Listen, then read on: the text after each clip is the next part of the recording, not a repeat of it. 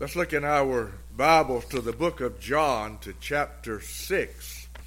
The book of John, and in chapter 6, and we'll also read a few verses in chapter 3 of the book of John. Let's pray before we read. Father, we ask your blessings upon us this evening. We ask you to help us as we look into your word.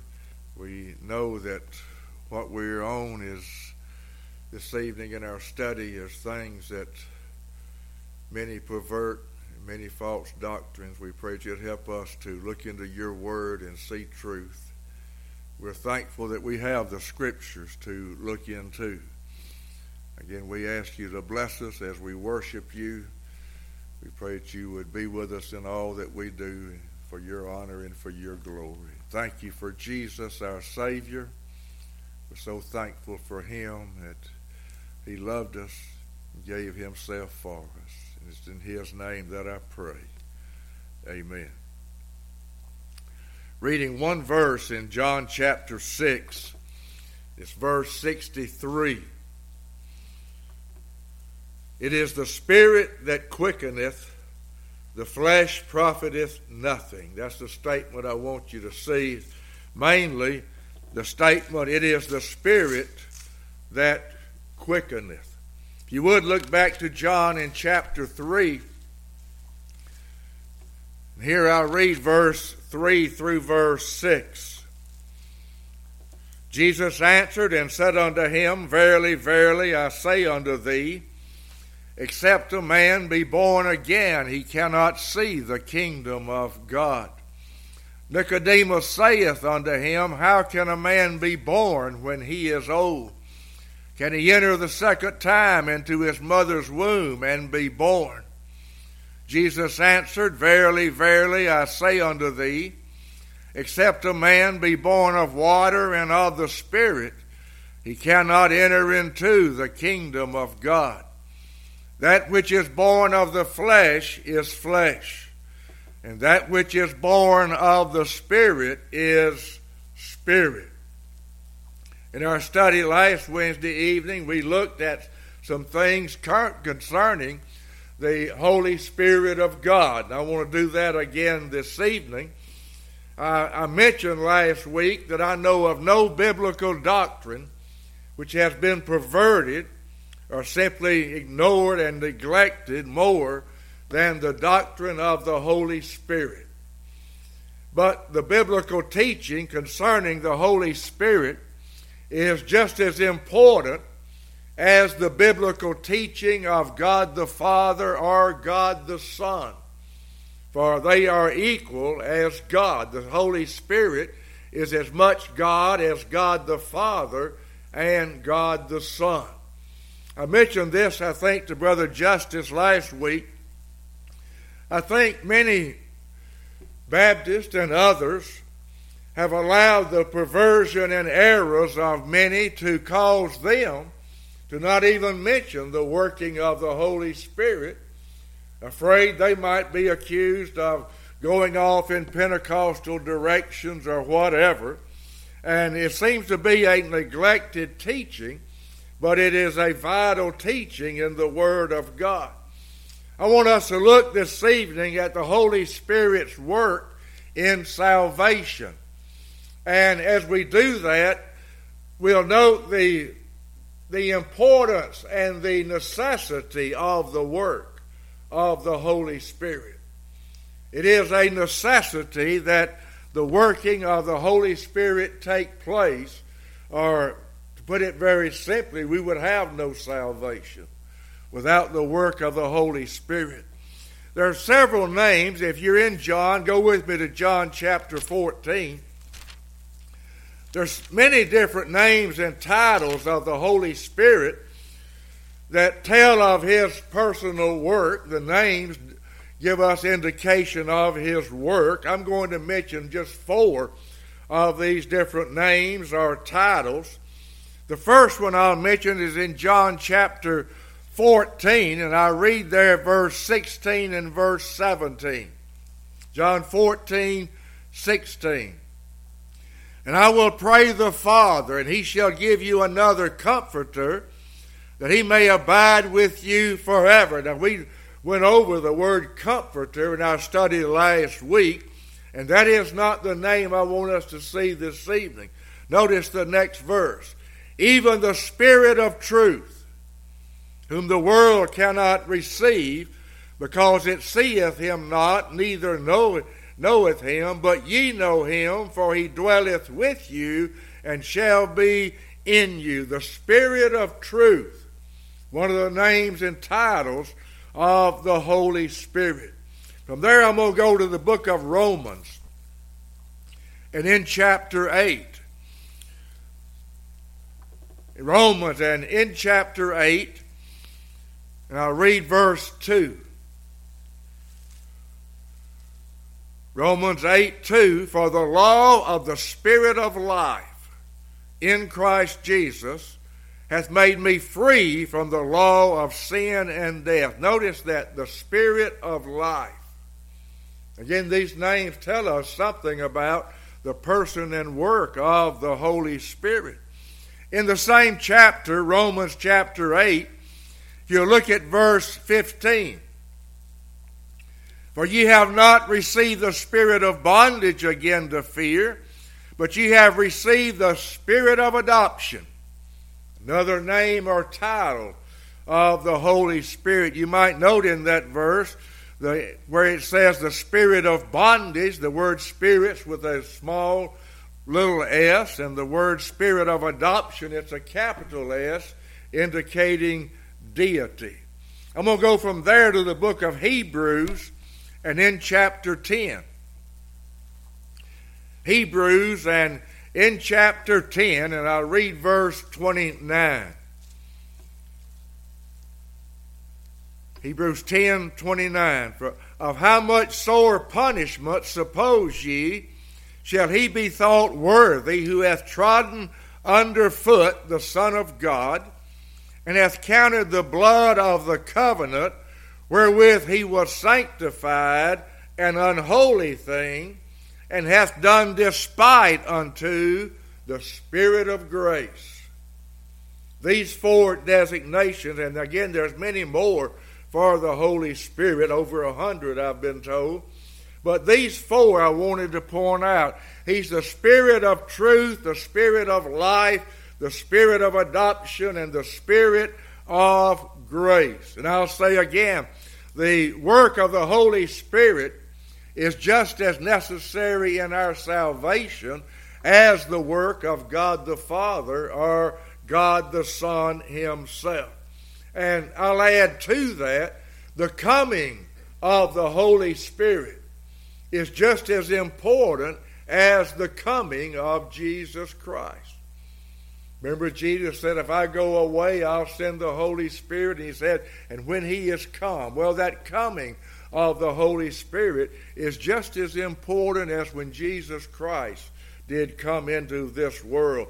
Without the person and work of the Holy Spirit of God, Christianity would be an empty religion just like all others are. It would be a farce. It would be nothing better than any other religion that is in the world if it were not for the person and work of the Holy Spirit of God. Without the Holy Spirit, we would have no salvation. And if we did have salvation, we would not even have knowledge of it without the Holy Spirit of God. Look back to Romans again in chapter 8. Romans, and in chapter 8, again, the working and person of the Holy Spirit of God. Romans chapter 8 and in verse 9. But ye are not in the flesh, but in the Spirit, if so be that the Spirit of God dwell in you. Now, if you think about just that phrase, it's a little bit strange if you think about it. It says, You're not in the flesh, then it says, but in the Spirit. But the only way you're in the Spirit is if the Spirit of God is in you. You cannot be in the Spirit unless the Spirit of God is in you. Now, if any man have not the Spirit of Christ, he is none of his. You remember verse 16 of Romans 8, where it says, The Spirit Himself beareth witness with our spirit that we are the children of God. Who is it that told you you were a child of God? Who informed you that you were a child of God? How do you know that you are a child of God? It's in and through the working of the Holy Spirit of God. And I'll say again, without the Holy Spirit, there would be no salvation. If we were to have salvation, we wouldn't know it without the Holy Spirit because it is the Spirit that bears witness with our spirit that we are the children of God. As we look at the Holy Spirit and His work, always keep in mind that the Holy Spirit is sovereign in His work. He works when He wants to, where He wants to, and in a sense upon whom He wants to. And I say just in a sense because in his saving work, he only works upon those whom the Father has given unto the Son in divine election, and he only works upon those for whom Christ died. The working of the Holy Spirit will never exceed the work of the Father nor the Son. They're all in agreement, and one never comes short of the other, and one never goes beyond the other. That's why I say, in a sense, he works upon whom he will, but it has to be confined to the purpose and will of the Godhead. To keep in mind, he is sovereign. But also, let me mention this. There, there are many similarities in individual salvation experience. There's, there's many different things that we all experience the same thing. Everyone who is saved experienced the same thing. But there are also many differences also. None of us have the same experience all the way through. You and I did not have the same salvation experience as Saul of Tarsus on the Damascus Road. Jesus did not appear personally and speak to us and, uh, and deal with us as he did Saul of Tarsus. Our experience is probably a lot more like Lydia by the riverbank. God just opened our heart and we was able to really understand the gospel and the things that were, were spoken unto us. And again, my point is the Holy Spirit is sovereign in how he applies salvation. That's what he really does. He applies the finished work of the Lord Jesus Christ to those for whom Christ has died. We read, I'm going to go back and read the verses that we read at the beginning. John chapter 6 and in verse 63. It is the Spirit that quickeneth. And when it says there, the flesh profiteth nothing, there's no work of the flesh or of any individual that can profit or bring them spiritual life. A person cannot make themselves alive. It's the Spirit's work in quickening. Then in John chapter 3, in verses 3 through verse 6, we had the wording there about being born again. Being born again. I, am going to read those verses again starting in John 3 and in verse 6. But notice the being born again. Jesus answered and said unto him, Verily, verily, I say unto thee, except a man be born again, he cannot see the kingdom of God. Nicodemus saith unto him, How can a man be born when he is old? Can he enter the second time into his mother's womb and be born? Jesus answered, Verily, verily, I say unto thee, except a man be born of water and of spirit, he cannot enter into the kingdom of God. That which is born of the flesh is flesh, and that which is born of the spirit is spirit. Again, here you have the word born, And in John 6, verse 63, you have the word quicken. Quicken. Quickening is not the same as being born. The birth and quickening are not one and the same. Quickening is the giving or imparting of life. I'm going to read this. You all know it by heart. But in Ephesians chapter 2 and, and in verse 1, Paul did write, And you hath he quickened who were dead. I think we just read over that and don't understand the importance of that. But he said, You were dead, and you hath he quickened. The one that did the quickening here, according to our text verse in John 6, verse 63, is the Holy Spirit of God. It is the Spirit that quickeneth. In Ephesians 2, verse 1, these, along with you and I, were dead in trespasses and in sins until the Holy Spirit quickened us or imparted unto us spiritual life. Being born again is not the same as being quickened.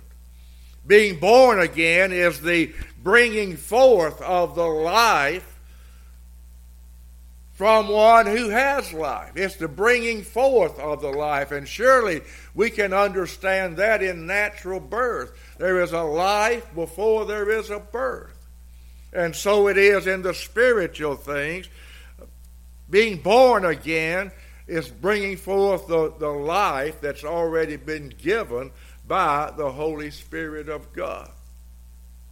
Now, these two things, the giving of life, the quickening, and the birth are not one and the same, but they are so closely associated, I don't think you can, can, can discern one from the other.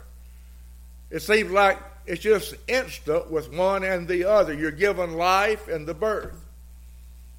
I've used the example here several times about a light switch. You flip the light switch, a light comes on. Well, it appears like it all happens at the same time, but we know that switch was flipped before that light came on. It had to happen, or that light would never have come on. Well, there has to be a quickening before there can be a birth. There has to be the giving or the imparting of life before there can be a birth. It is the Spirit that quickeneth, and the Spirit is also involved, and we just read it back in John chapter 3 in the birth. We're born of the Spirit. Born of the Spirit. Be turning, if you would, to Matthew chapter 19. Now, I'm going to mention this. Sometimes you will hear the word regeneration used instead of the word quickening or uh, being born again. Sometimes people use the word regeneration. The word regeneration appears in our Bibles only two times. And I'm going to read these to you. The first one's in Matthew chapter 19. Matthew and in chapter 19, and it's in verse 28. Matthew 19, 28. And Jesus said unto them, Verily I say unto you, that ye which have followed me in the regeneration, when the Son of Man shall sit in the throne of his glory, ye also shall sit upon twelve thrones, judging the twelve tribes of Israel. That's one time. The first time is found in our Bibles. The second time is in the book of Titus. In the book of Titus and in chapter 3, we have the word regeneration. Chapter 3 of Titus and in verse 5. Not by works of righteousness which we have done, but according to his mercy he saved us by the washing of regeneration and renewing of the Holy Spirit. Now, again, I'm going to mention sometimes you hear preachers, others use the word regeneration in reference to the new birth or the quickening or both of them, but it's not used that way in our English Bible. But I'll mention this. The word that's translated born again in John chapter 3 is translated from a word which does mean regeneration. Therefore, it is proper to use the word regeneration because by definition it's there. It's just not stated so in our English Bible. And again, that's another reason for Bible study and to study the meaning of words in the Scripture. It does help. The word regeneration, when people use it, many times are referring to both the quickening and the new birth, and they're not doing wrong by doing so. But I do think we need to understand the word quickening as it is in the Scripture as the work of the Holy Spirit of God. I want to go back to that matter of quickening and as well as the new birth. Quickening or giving this spiritual life I mentioned it was a sovereign work of the Holy Spirit of God. I'll also add to that it is a sovereign, independent work of the Holy Spirit of God. And by that I mean that the Holy Spirit does not use any means nor instruments in the matter of quickening or giving life. The quickening is done solely by the personal work of the Holy Spirit of God. But when it comes to the birth, it's a different story there. In the birth, the bringing forth of the light, the Holy Spirit does use means or instruments in the new birth, but not in the quickening. The Holy Spirit just quickens. But then, when the birth uh, is to take place, the one who has life is to be brought forth. You could use the word conversion. When that takes place, the Holy Spirit does use means in the new birth. I'm going to read at least three places. First Corinthians in chapter 4 and in verse 15. First Corinthians in chapter 4 and in verse 15. The Apostle Paul writings, For though you have 10,000 instructors in Christ, yet have you not many fathers. For in Christ Jesus I have begotten you through the gospel. Now, there's two means there that the Holy Spirit uses. We read in John chapter 3 that we're born of the Spirit. That's a work of the Spirit, but means are used. Here in verse 15, I see two things the Holy Spirit uses. One of them was the Apostle Paul. Paul said, I have begotten you, but there was another means that was used, and he said, I have begotten you through the gospel. So we know immediately that in the means used by the Holy Spirit of God in the new birth, God called men preaching the gospel. The Holy Spirit uses them as His instruments in accomplishing this. Go to the book of James. In the book of James and in chapter 1,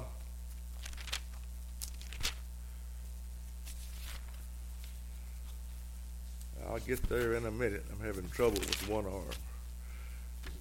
In James chapter 1 and in verse 18, of his own will begat he us with the word of truth. Begat, you know, is the same as birth. Of his own will. Of his own will. You might remember back in the book of John also that we're told there that's not the will of the flesh, it's not the will of man, it's of God. Well, here it says it again of his own will begat he us. How did he do that? with the word of truth. The instrument that was used in the new birth. One more place in 1 Peter. In 1 Peter and in chapter 1 and in verse 23. 1 Peter 1 and in verse 23. Being born again, not of corruptible seed, but of incorruptible by the word of God, which liveth and abideth for ever. Being born again by the word of God. The word of God. The Holy Spirit uses God called men and the preaching of the gospel in the salvation of sinners. He sovereignly, independently gives life to God's elect, but that life is brought forth using instruments or, or means. There's, there's several extreme views concerning the Holy Spirit and the matter of salvation. I'll mention two of these. There are, are some who believe that sinners can be saved without ever hearing the gospel. Most primitive Baptists hold to that, and there's others that hold to it also, that a person can be saved and never hear the gospel of Jesus Christ. Others have the view that, that sinners are saved by hearing the gospel, but without any influence or power and working of the Holy Spirit, just by hearing somebody preach without the, without the Holy Spirit empowering anything. Neither of these views have any biblical basis at all. They're all the teaching of men, and they're foreign to the Word of God. I'm going to go to Romans in chapter 10. Romans, and in chapter 10, Paul makes a, a very important statement in verse 17. And we've all read it, and you've heard many sermons from this. But uh, again, the importance of the working of the Holy Spirit and the importance of the Spirit using the gospel in the new birth. Romans 10, verse 17. So then faith cometh by hearing, and hearing by the word of God. If you were to remove the Word of God, if you were to remove the gospel, there would be nothing to hear. If there's nothing to hear, according to verse 17, there'll be no faith. Why do I say that? Faith cometh by hearing, and hearing by the Word of God. Is the gospel important? Is it used? Well, it, it, it certainly is. What is termed as, as saving faith never comes to an individual separate and apart from the gospel, the Word of God. It just does not happen. No one can cite anyone that they know that's been saved who never heard the gospel. That person just does not exist. Again, verse 17. So then, he's drawing a conclusion here. Faith cometh by hearing. Faith cometh by, by hearing. You'll notice in verse 14, there's several questions there, but one of them is, How shall they believe in him of whom they have not heard? Consider that question. Believe. How can they have faith? How shall they believe, have faith in someone of whom they've never heard. And then verse 17 faith cometh by hearing, and hearing by the Word of God. And again, essential in the salvation of sinners is the working of the Holy Spirit of God accompanying the preaching of the gospel. Without the working and accompaniment of the Holy Spirit of God, preaching is vain, it's useless. It's just someone up could be talking about anything in the world, and it would make no difference without the working of the Holy Spirit of God. Keep this verse in mind, if you would, Romans 10 17. So then faith cometh by hearing, and hearing by the word of God. Look in the book of First Thessalonians. In the book of First Thessalonians, and I'm going to read verse 4 and verse 5. And I think I mentioned this last week. But Paul, as he's writing to the saints at Thessalonica, he stated in verse 4 that he knew their election of God. He had no doubt that these people were God's elect. He said, knowing, brethren beloved, your election of God. He didn't say, I hope you are, or you appear to be, or maybe you are. He said, knowing, brethren beloved, your election of God. How did he know? How could he know for certain without any doubt? He said, For our gospel came unto you not in word only. You can rest assured in the life of every one of God's elect they may hear the gospel 10,000 times, but one day the gospel will not come to them in word only. It will come like he says here. Came not in word only, but also in power and in the Holy Spirit, and in much assurance. How did he know these people were the elect of God? Well, he tells us there. The Word was not just by itself alone, it was in power and in the Holy Spirit, and it brought them much assurance. Again, the importance of the working of the Holy Spirit of God. The gospel is used by the Holy Spirit of God in this birth, in the birth. Again, not in the quickening, but in the birth. The gospel is used. And again, if you want to know somebody's election of God, if you can discern what he states here in verse 4 and 5, you can be sure of their election of God. He knew their election of God not because they were emotional in their, their religious work or in their church services or anything else. He knew it because the Holy Spirit of God brought the gospel to them in power. That's how you can know. I'm going to mention this back in the book of Acts in chapter 16. And again, it's something that I mentioned a little earlier, but it mentions Lydia. Again, notice what I believe here is the working of the Spirit of God.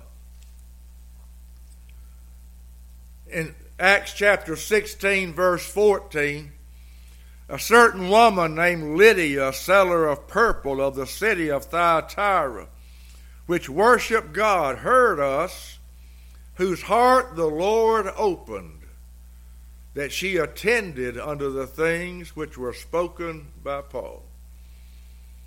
Without this working of opening the heart, the word will come in word only.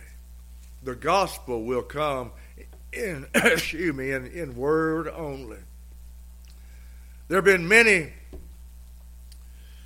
who have been saved who spent their lives in church attendance from a youth up, heard the gospel over and over again, but they have given this testimony that the day that they were saved, it was as if they heard the gospel for the first time. It's only when it comes in power and in the Holy Spirit of God. John chapter 6, again in verse 63.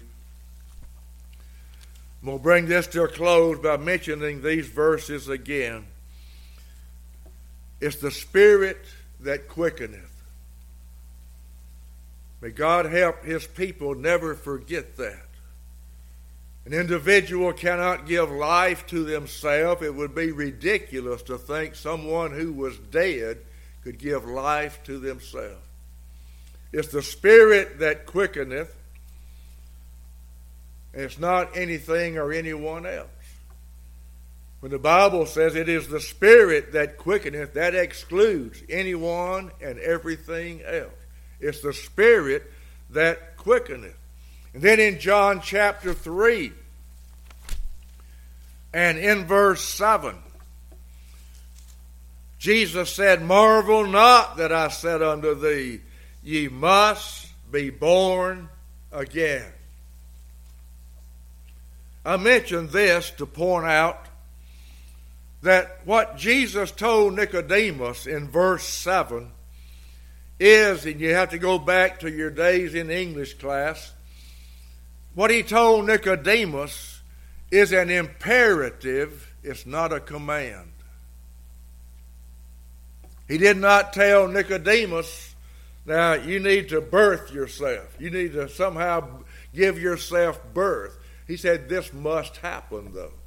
It's an imperative that it happens if anyone's going to enter into the kingdom of God. But Jesus did not tell Nicodemus to go out and do this.